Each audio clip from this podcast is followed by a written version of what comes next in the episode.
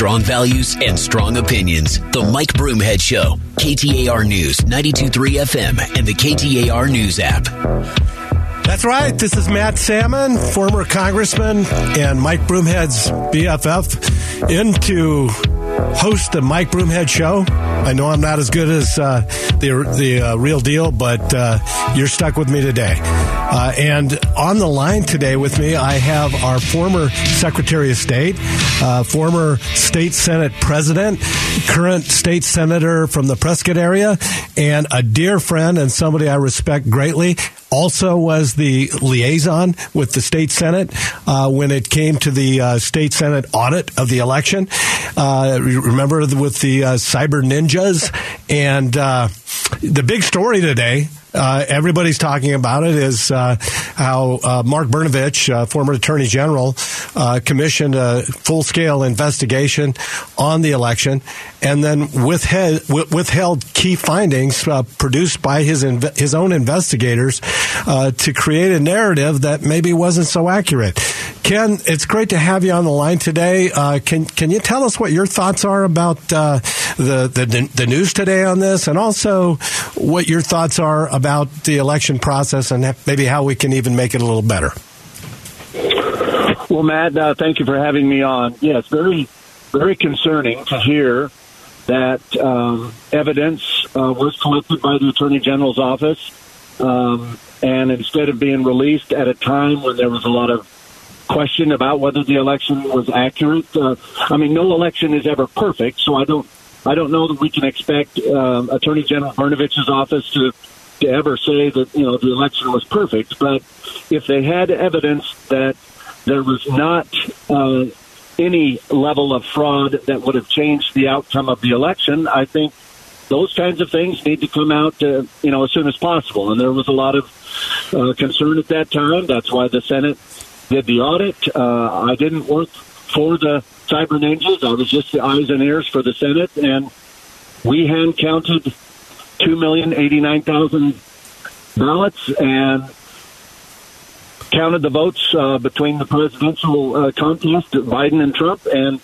we came out within 350 votes out of 2.1 million ballots of what the county results had shown several months earlier. So, whenever we have an election and it's very close or it's even disputed, uh, the facts need to come out. And if he had facts to confirm that the result of the election would not have changed, then it's too bad that didn't come out when it should have.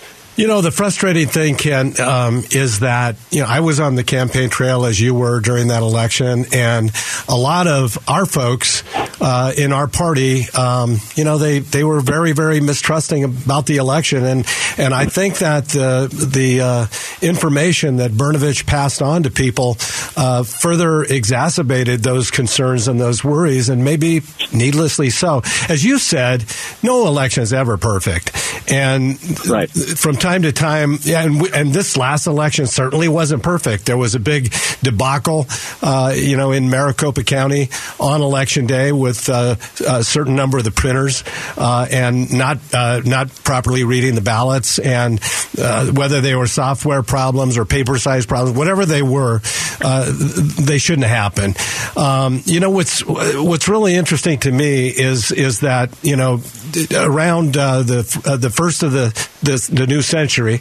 Uh, you remember there was the issue of the hanging chads in Florida. Uh, remember, yeah. remember, it got right down to the wire between Al Gore and uh, uh, President Bush, and the Supreme Court had to finally make the, the final decision.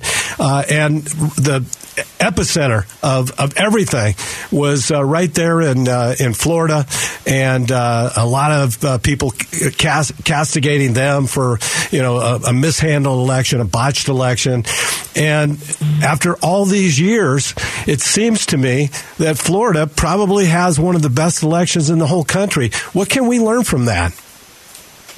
Well, we can learn that. Um, we can always make something better, even though it's not perfect. And Florida had to make some real uh, changes to how they used to do elections.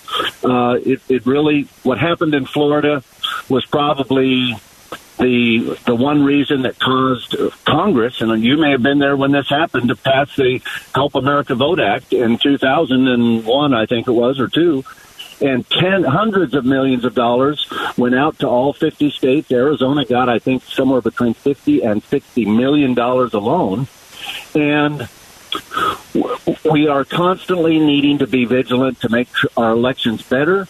Um, even though they're they're never going to be perfect because humans aren't perfect and humans conduct elections. So mistakes get made. I mean, what happened just last year in the Maricopa situation was, as you said, a debacle. I mean, you just cannot have uh, almost a third of your ballot printers uh, printing ballots that cannot be read by the the machines. And now it, it did point out one thing, and that is the machines that actually read and tabulate the ballots don't just read any piece of crap ballot that you stuff through it. And you can almost take some solace that our ballot tabulation readers are very precise and the printers that print those ballots to go in there need to be set up correctly as unfortunately they were not uh, in many cases. But we can learn that you can go from 2000, where Florida is the one with the black eye, and Arizona was known back then as having some of the best elections to the country right. in the country, and then 20 years later, it kind of flip flopped, and we're yep. the ones with the scrutiny uh, because we have a very close electorate in Arizona, and as you know from your race for governor. Um, you only lost by 10,000 votes. Uh, President Trump only lost by 10,000 votes in a statewide election. And when races are very close, the scrutiny just expands exponentially. Of course. Uh, you know, Ken, um, I've always been proud of, of, the job that you've done. I mean that from the bottom of my heart. Uh, when when you were Senate President, uh, everything, and you had some very challenging circumstances. You were the President of the Senate under a, a governor of uh, the different party, uh, Janet Napolitano, and yet yes. you led with class and and and you kept the trains moving on time. Um, I, I, and and during this election, I, I remember hearing you on the stage because there were irresponsible candidates, irresponsible, and uh, I mean, just you know, playing to the base in a way that they shouldn't have, making promises that uh, if you elect me, I will decertify the election in uh, 2020. I will decertify it, and and and then we'll get Donald Trump installed as the president of the United States. You accurately stated on the stage there is nothing either in statute or the Constitution that even allows that to happen. And when you said that, you rose, you know, so high in in my estimation as far as you know your your statesmanship. And I want to thank you for um, being the kind of individual that doesn't pander to uh, the political sway, but trying to just keep the facts straight and and and be truthful. I appreciate that. Well, thank you, Matt. And uh, I'm risen in your uh, view. Uh, there were others in our party who were mad as heck at me that I wouldn't parrot the same thing that others were parroting, which was uh, there must have been, you know, we couldn't have possibly lost the election. There must have been fraud, and if we just uh, cancel it and redo it, uh, it'll all change. Um, the evidence now that uh, apparently was collected by Brnovich's office and now released by Attorney General Mayes' office confirms what we found in yeah. the audit. We hand counted the ballots, and unfortunately, from for our, you know from our Republican perspective, unfortunately, Trump lost Arizona by a sliver. Um, you've known that feeling. There's been a lot of people who have lost elections by a sliver, and that's just it's especially important in those situations that if we have evidence to reassure the public that the election was done fairly, not perfectly, but fairly, and, and there's not enough fraud to change the outcome of the election. That information has to come out as soon as possible. Yes, it is painful to lose close elections. I know that firsthand, having lost to Janet Napolitano by less than 1%. But at some point, you have to man up, put the big boy pants on, and think of the state instead of yourself. This is uh, Matt Salmon with. And for the, Go ahead. No, for that, I'll always be grateful to you, Matt, because uh, you showed ultimate class. Uh, in 2002 uh, I, I mean, I was very excited knowing that I was probably going to be the new Senate president. And uh, we had a Republican House, and uh, we were very much looking forward to Governor Matt Salmon, and it just didn't quite happen. But you, you um, put the state first, and and and took that loss and said we're going to move on, even though I don't get to, you know, be the governor, and that, and that was important at that time, and it's important again today too. Well, thanks a lot, Ken, for being on the show. Keep the fight up and uh, do good things at the state senate. Stick with us. This is Matt Salmon on KTAR. We've got a lot of interesting talk ahead.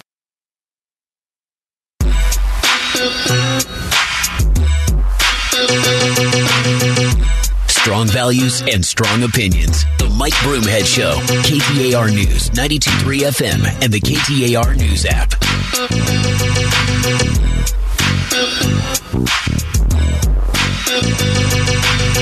Hi, this is Matt Salmon in for Mike Broomhead. You are with me on KTAR, not for the faint of heart. So, um, we had this horrible spill in Ohio where a train got derailed. And toxic spill, hazmat, all the the accoutrements, and uh, it's been a debacle from day one. We've had a big scuffle going on between uh, a U.S. Senator from Florida, Rubio, and our uh, Secretary of Transportation, Buttigieg. And let me just read a couple of the tweets that have come back and forth. We heard from Senator Rubio la- last week who had some pretty strong words about this incident. Uh, he said, first, that Secretary of State Pete was MIA on the derailment. Then he lies to the media, claiming my 221 uh, 2021 letter calling for more truck inspections was a letter calling for deregulation. The facts don't lie. The 2021 letter you signed was obviously drafted by railroad industry lobbyists. It supports waivers that would reduce visual track inspections. That was uh, Buttigieg back at, at Rubio. And then uh, Rubio went on to call him a liar. So Buttigieg has been in the hot seat. You might remember a lot of people were critical about uh, Rubio taking family leave time. Uh, he uh, and, and, and, his husband, I believe, adopted a child, and he took, uh, I think, the maximum time that he possibly could, uh, since he wasn't covered like the other employees in the Department of Transportation. Uh, he was granted that permission from the president. Not, I'm not beefing on the Family Leave Act or even saying that he shouldn't have gotten it, but there were criticisms that were made by folks that believe our transportation system is incredibly uh, vulnerable at times, and we need somebody on uh, 24 7. And so I remember Senator Tom Cotton uh, came out and was very, very critical of him, and others were as well. But anyway, um, he's in the hot seat and he hasn't visited the site yet. There's rumors that he might be visiting in the next day or so. Uh, but uh, voila, while he's taking all this heat, and then recently there was a, a, video that went viral, a YouTube video that went viral about a young uh, reporter that tried to interview him, and he got snarky with her, and it, it didn't make uh, good old Pete look very good. Uh, and uh, anyway, so uh, it went viral, and, and he's in the hot seat, not looking good, taking all kinds of heat uh, in a bipartisan way across the board for uh, not really handling the situation. And you might remember he took a lot of heat also uh, when the airlines, particularly Southwest Airlines, canceled a ton of flights and left people stranded, and and the railway strike, and uh, he hasn't really handled any of these things very well. It's it's kind of been one debacle after another. And then enter into the picture Donald Trump decides to show up at uh, the Ohio location and kind of lets him off the hook. Uh, the fact is that uh, Donald Trump uh, go his uh, Donald Trump's visit to the site of the toxic train derailment is offering a political opening to battered Biden administration officials. This is from Politico, uh, and why is that? Because it gave them the opportunity to come back and attack Trump, saying the Trump administration withdrew an Obama era proposal to require faster brakes on trains carrying highly flammable materials ended rail safety audits of railroads, and mothballed a pending rule requiring freight trains to have at least two crew members. He also placed a veteran of the chemical industry in charge of the EPA Chemical Safety Office, where she made industry friendly changes to how agencies studied health risks. So never lead it to uh, uh, Republicans sometimes to snatch defeat out of the mouth of victory. Uh, Pete Buttigieg was on the rails, uh, but now uh, they've uh, started bringing Donald Trump into the mix. This is Matt Salmon in for Mike Broomhead. Stick with us. We got a lot more interesting talk radio.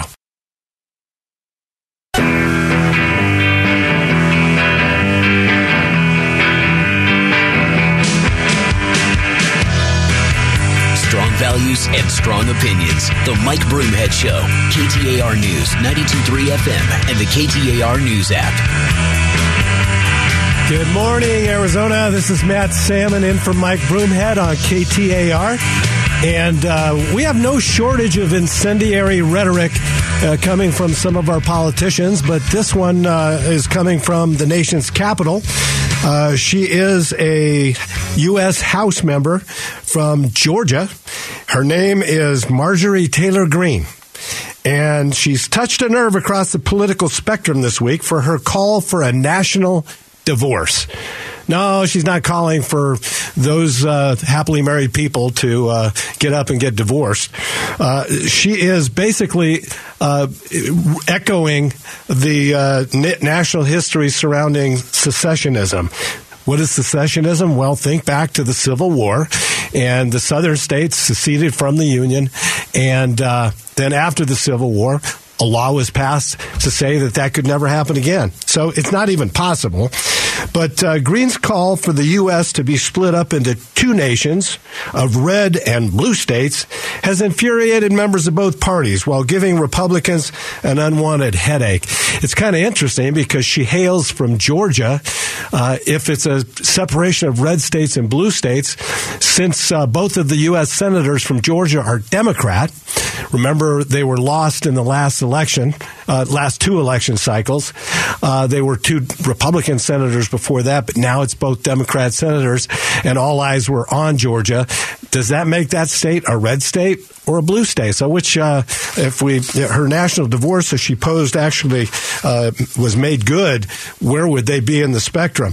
So, Utah Governor Spencer Cox labeled the idea evil and uh, multiple GOP strategists told The Hill, that's a or, uh, that's a, a uh, publication uh, from Washington D.C., that some on the right are staying quiet because they believe Greene's comments were meant to get a reaction and to help fundraise, and so that's kind of the issue that I wanted to talk about.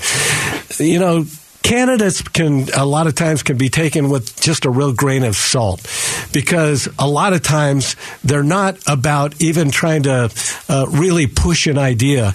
They're really trying to push their ability to fundraise. And I can think of uh, some candidates here in Arizona. Uh, Wendy Rogers uh, comes to mind. Uh, she has raised money from all over the country in small donations, promising to do certain things with the election that, by the way, would never ever uh, uh, get a signature by this governor, even if by some miracle it passed the House and Senate. She's raised um, two and a half million dollars. At least that was in the last reports I saw.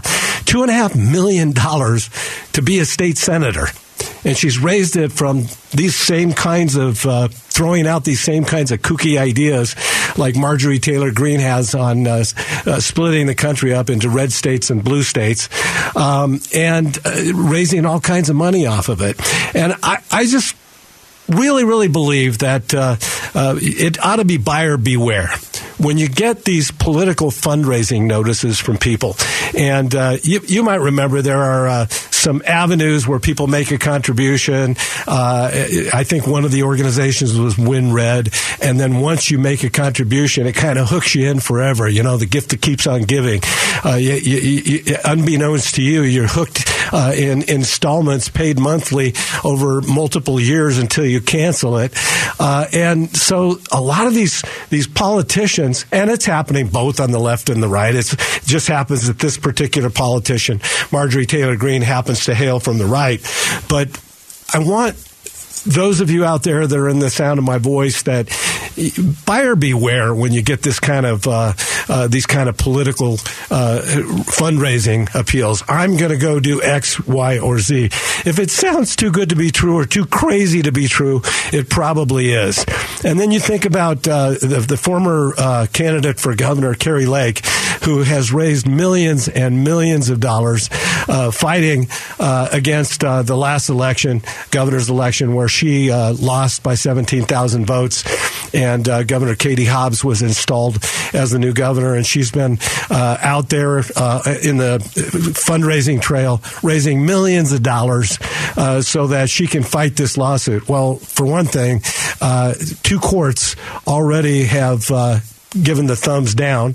Uh, the court of original jurisdiction said no, you have no evidence of any kind of uh, fraud or uh, untoward election.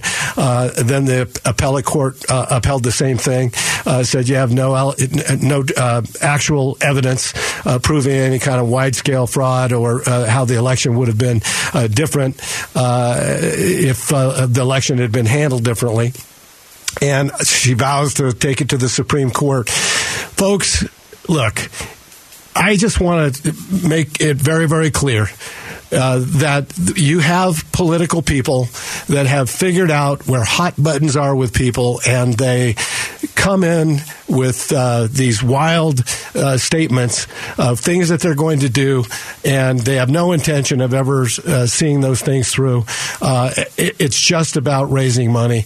And, uh, folks, uh, we have enough problems with our political system that we, we, we, shouldn't add to it this kind of a this kind of a serious, serious problem in our political process.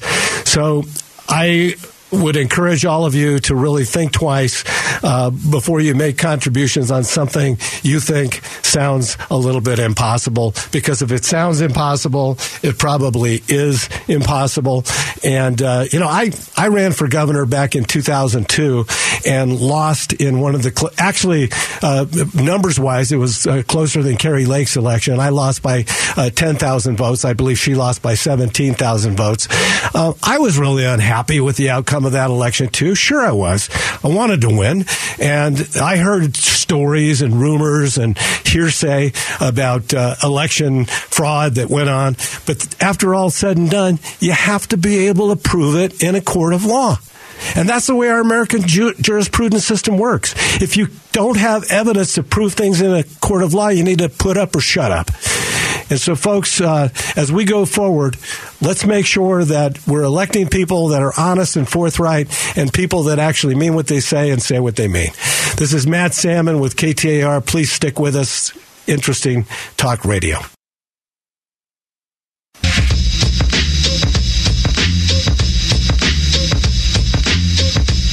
Strong values and strong opinions. The Mike Broomhead Show, KTAR News, 92.3 FM, and the KTAR News app.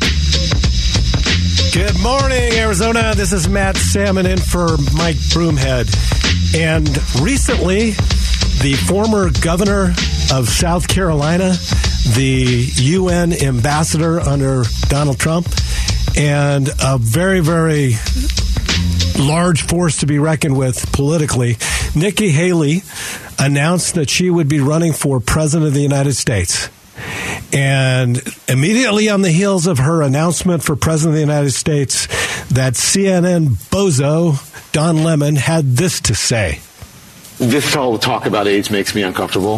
I think that I think it's the wrong road to go down. She says people, you know, politicians or something are not in their prime. Nikki Haley isn't in her prime. Sorry, when a woman is considered to be in her prime in her 20s and 30s and maybe 40s. What are you talking? Wait, I, that's not according to me. Prime for what?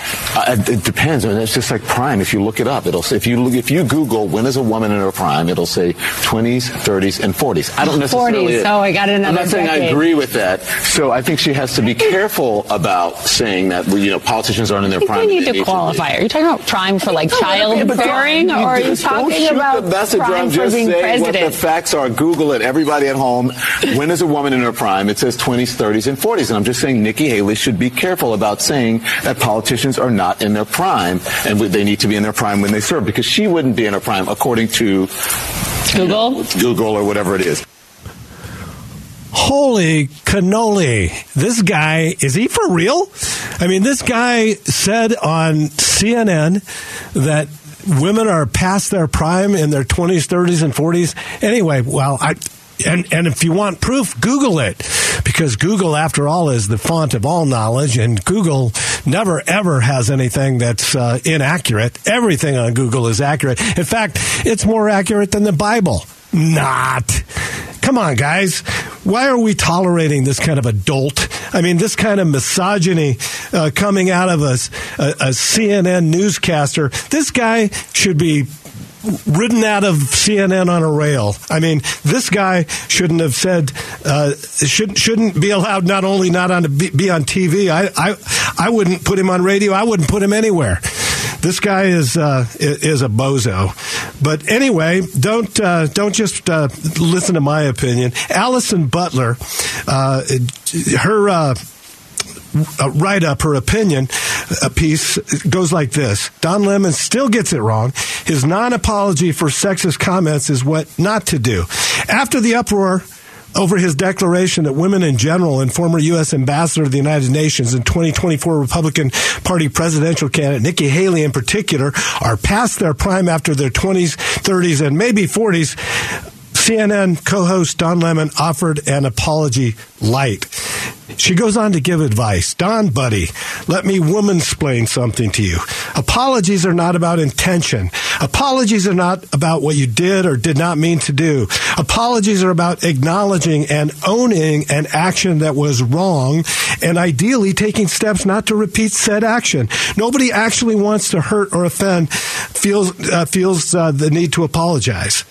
And then uh, he he uh, later on said that I have a lot of women that I'm very very close with. Well, come on, what kind of comment is that? Uh, claiming that you're close to women and therefore not sexist borrows from the same tropes as white people claiming they're not racist because they have black friends. It just doesn't fly. And he should understand that better than anybody. And she goes on to say, um, I'm here to tell you it is sexist. It is a form of censorship, and it's definitely not an apology. The bottom line is you did hurt, you did offend. It was clear from your co-host's immediate reaction that uh, to which you responded only a misogynist would by talking over them and decrying. Don't shoot the messenger. I'm just saying the facts. Google it. This guy is a clown, and he should resign or should be fired from CNN. What a joke! And uh, uh, these are the guys that are always telling everybody else how to be more inclusive. Gee whiz, folks. Hey, this is Matt Salmon for the Mike Broomhead Show. Stick with us. A lot more talk that you're going to love.